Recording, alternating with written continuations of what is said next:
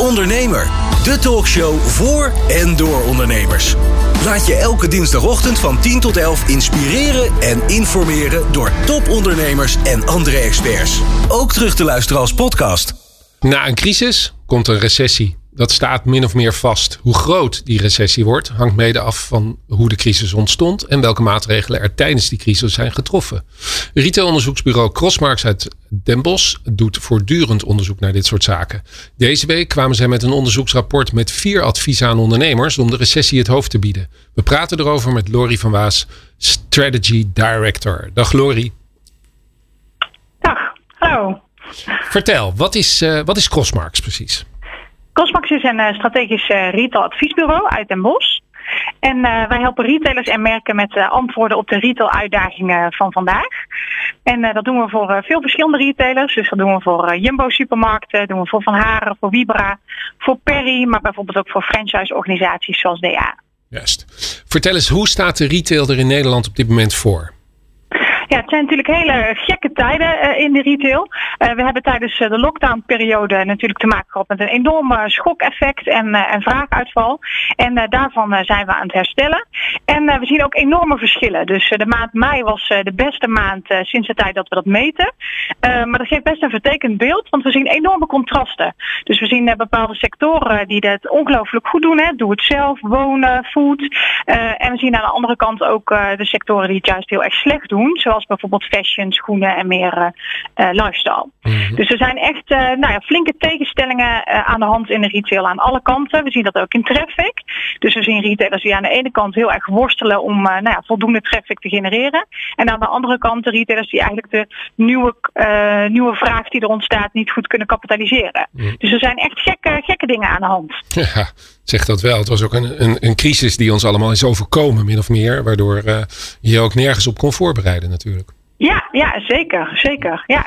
En dat geeft ook veel, uh, veel onzekerheid. Uh, maar uh, nou ja, aan de andere kant zien we ook dat vooral trends die al gaande waren, heel erg in een stroomversnelling komen. Dus nou, als je het over trends hebt, dan kijken we naar het tipping point. Dus wat is nou het moment dat het de massa bereikt? En je ziet dat er een hoop trends zijn waarvan nu eerder dat tipping point bereikt is. Zoals bijvoorbeeld nou ja, online bestedingen. Um, nou, je ziet dat dat gewoon nu een veel hogere vlucht neemt en dat dat ook gedrag is wat aanhoudt ook na de uh, crisisperiode. Ja. Um, ik hoor veel over het verschil tussen uh, lokaal en, grote steden. Dat, dat regionaal en lokaal uh, ondernemers het, het vaak sneller weer uh, goed hebben. Of in ieder geval hun vaste klantenkring zich weer richting hun, hun vestigingen beweegt. En dat in grote steden ze gewoon een, tekort blijven houden aan omzet en aan klanten. Omdat de helft niet durft. merken jullie dat ook? Ja, dat klopt. Dat zien, wij, uh, dat zien wij inderdaad ook. En dat is een tegengesteld beeld ten opzichte van een aantal jaren uh, eerder. Waarin we echt zeiden, nou, de, de, grote steden, dat is waar het gebeurt voor fun shopping. Dus dat is waar je massaal naartoe moet als, als zijnde retailer. En nou ja, je ziet dat het nu ineens veel complexer geworden is om dat verdienmodel op die locaties goed te krijgen. Omdat die gebaseerd zijn op een bepaalde traffic die op dit moment wegblijft. Ja. En nou ja, dat betekent dat retailers die daar gevestigd zitten op zoek moeten naar nieuwe oplossingen, naar nieuwe bezoekredenen. Maar ook naar het beter inregelen van dat store crowd management. Uh, om ervoor te zorgen dat er toch voldoende mensen in die, uh, in die winkels uh, komen. En nou, daar zien we gelukkig wel ook mooie voorbeelden van. Uh, Nicky is een, uh, een modewerker wat uh, veel mensen wel kennen, denk ik. Nicky Plessen. Nicky Plessen inderdaad ja. uh, is daar uh, de eigenaresse natuurlijk uh, van en het gezicht van. En nou, haar merk is heel populair en zij dachten dat ga ik verder uitnuchten richting de sale.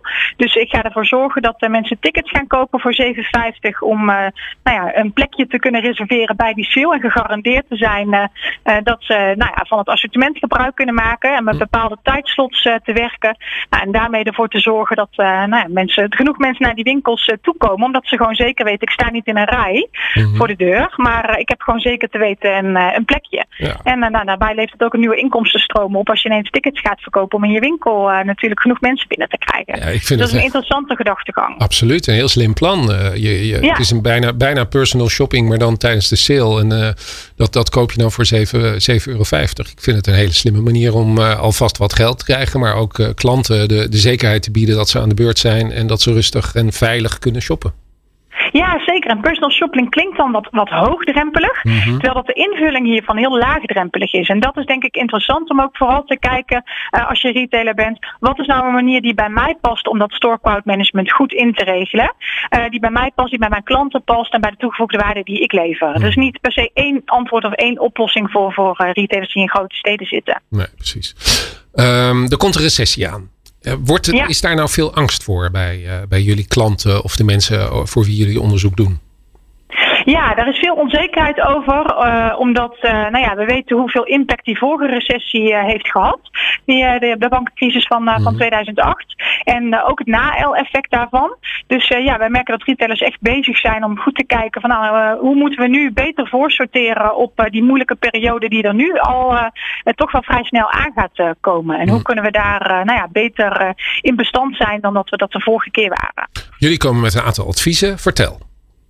Ja, dat klopt inderdaad. Uh, nou, enerzijds uh, zijn dat aspecten die uh, betrekking hebben op de organisatie, maar in dit geval gaat dat over het assortiment. En dat is niet voor niks, want uit een onderzoek wat wij eerder hebben gedaan, Crossmax in samenwerking met Synergie naar de meest inspirerende retailers, komen we erachter dat consumenten eigenlijk aanbod en assortiment naar de belangrijkste factor vinden van retail-inspiratie, maar ook de belangrijkste reden om voor een bepaalde retailer te kiezen.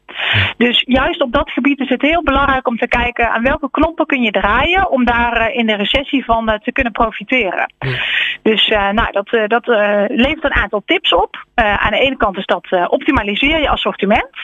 Dus kijk um, nou ja, waar zit de meeste waarde in het assortiment wat je nu aanbiedt. Um, en nou, kun je in je breedte en je diepte beter voorzien. Uh, Ahold is daar een goed voorbeeld van die ontzettend aan het snijden is in, eh, in SKU's. Uh, maar we kennen ook het voorbeeld van een uh, Amerikaanse retailformule Target. Die eigenlijk um, binnen haar aanbod verschoven heeft naar veel meer food. En nou ja, dat biedt ze ongelooflijk veel, veel succes. Mm. Uh, daarnaast is uh, het onderzoeken van die prijselasticiteit een hele belangrijke.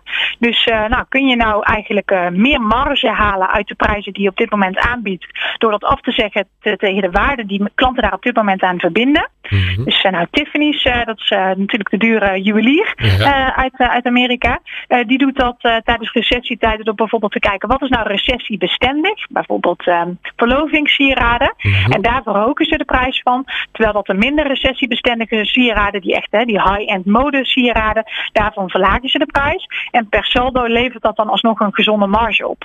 Dus daarmee spelen en goed kijken uh, waar uh, zit nou echt meer prijsruimte. En daar slim mee om te gaan, kunnen retailers toch hun uh, marge beter, ja, beter behouden eigenlijk. Ja, slim. En de consument die pikt dat. Die, die, die, die zit niet bij te houden wat iets eerst kostte en wat het nu kost. En wat iets waard is? Uh, of... Nou, het interessante is dat uh, klanten er uh, gemiddeld 20% naast zitten voor, voor prijzen betreft. Dus natuurlijk zitten daar wel verschil in voor, voor welke sectoren dat van toepassing is. maar het blijkt dat zelfs in de huidige tijd met alle prijsvergelijkers we eigenlijk helemaal niet zo goed op hoogte zijn van feitelijke prijzen. En wat daarnaast nog veel belangrijker is, is dat prijs en waarde eigenlijk altijd met elkaar in verhouding staan. Dus voor een flesje Spa Blauw betaal je in een supermarkt 60 cent en als je bij de Efteling bent 3,50. En uh, dat vinden we prima, omdat de waarde en het koopmoment anders zijn. En daar zouden we gewoon veel beter naar moeten kijken. Hoe dat we dat in retailomgevingen nou ja, beter uh, in balans kunnen brengen. En daardoor daar meer voordeel uit kunnen halen. Ik heb een tijd geleden gesproken met de CEO van WeFashion. Die 105 winkels in Nederland heeft en 105 problemen met verhuurders. merken jullie ja. daar ook iets van? want dat, is, dat is, zal ook bij de recessie een, een hele belangrijke rol spelen. Hoeveel kun je betalen? Hoeveel uh, kun je samen met die verhuurder afspreken dat je bij wijze van spreken omzetgerelateerde huur gaat doen? Hebben jullie daar ook uh, naar gekeken? Ja, we zien uh, dat dat een, uh, een veelvoudig uh, probleem is. wat je vanuit heel veel verschillende perspectieven kunt bekijken. Maar eigenlijk is het vooral, want het lijkt een beetje alsof dat een probleem is van nu. Maar dat is een probleem wat we al heel lang zien in, in de retail. En het is nou, nu echt noodzakelijk om echt die systeemverandering tot stand te brengen. En nou, iedereen moet daar een stukje pijn in pakken. inclusief de verhuurders. En vooral samen in gesprek gaan.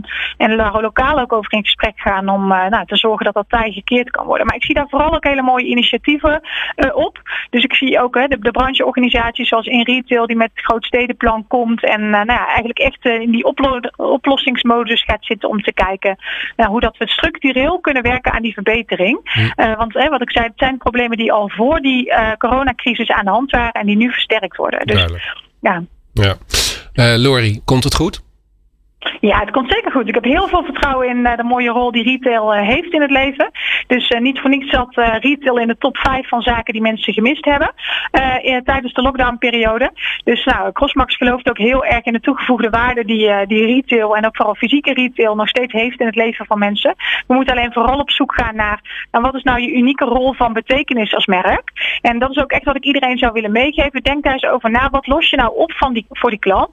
En welke rol speelt jouw formule ook in het leven van die klant. En dan kun je vanuit daar ook goed kijken naar al die verschillende formuleonderdelen. Dus naar je assortiment, naar je prijs.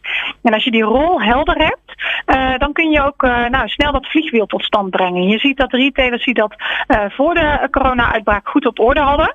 bijvoorbeeld Starbucks, hè, die staan voor die perfecte koffie on the go. Die waren al bezig met pick-up points, met drive-thrus, met curbside pick-up.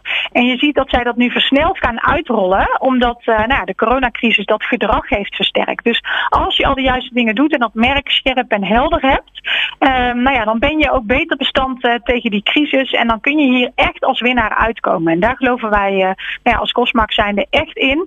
dat op het moment dat je een relevante rol van betekenis hebt, dat het je gewoon heel goed gaat lukken om deze tijd door te komen. Nou, ik ben een enorme fan van dit soort positieve berichten. Dus laten we het ook allemaal positief proberen in te steken. Dankjewel, Lori van Waas van Crossmarks. De Ondernemer. De talkshow voor en door ondernemers. Laat je elke dinsdagochtend van 10 tot 11 inspireren en informeren door topondernemers en andere experts. Ook terug te luisteren als podcast.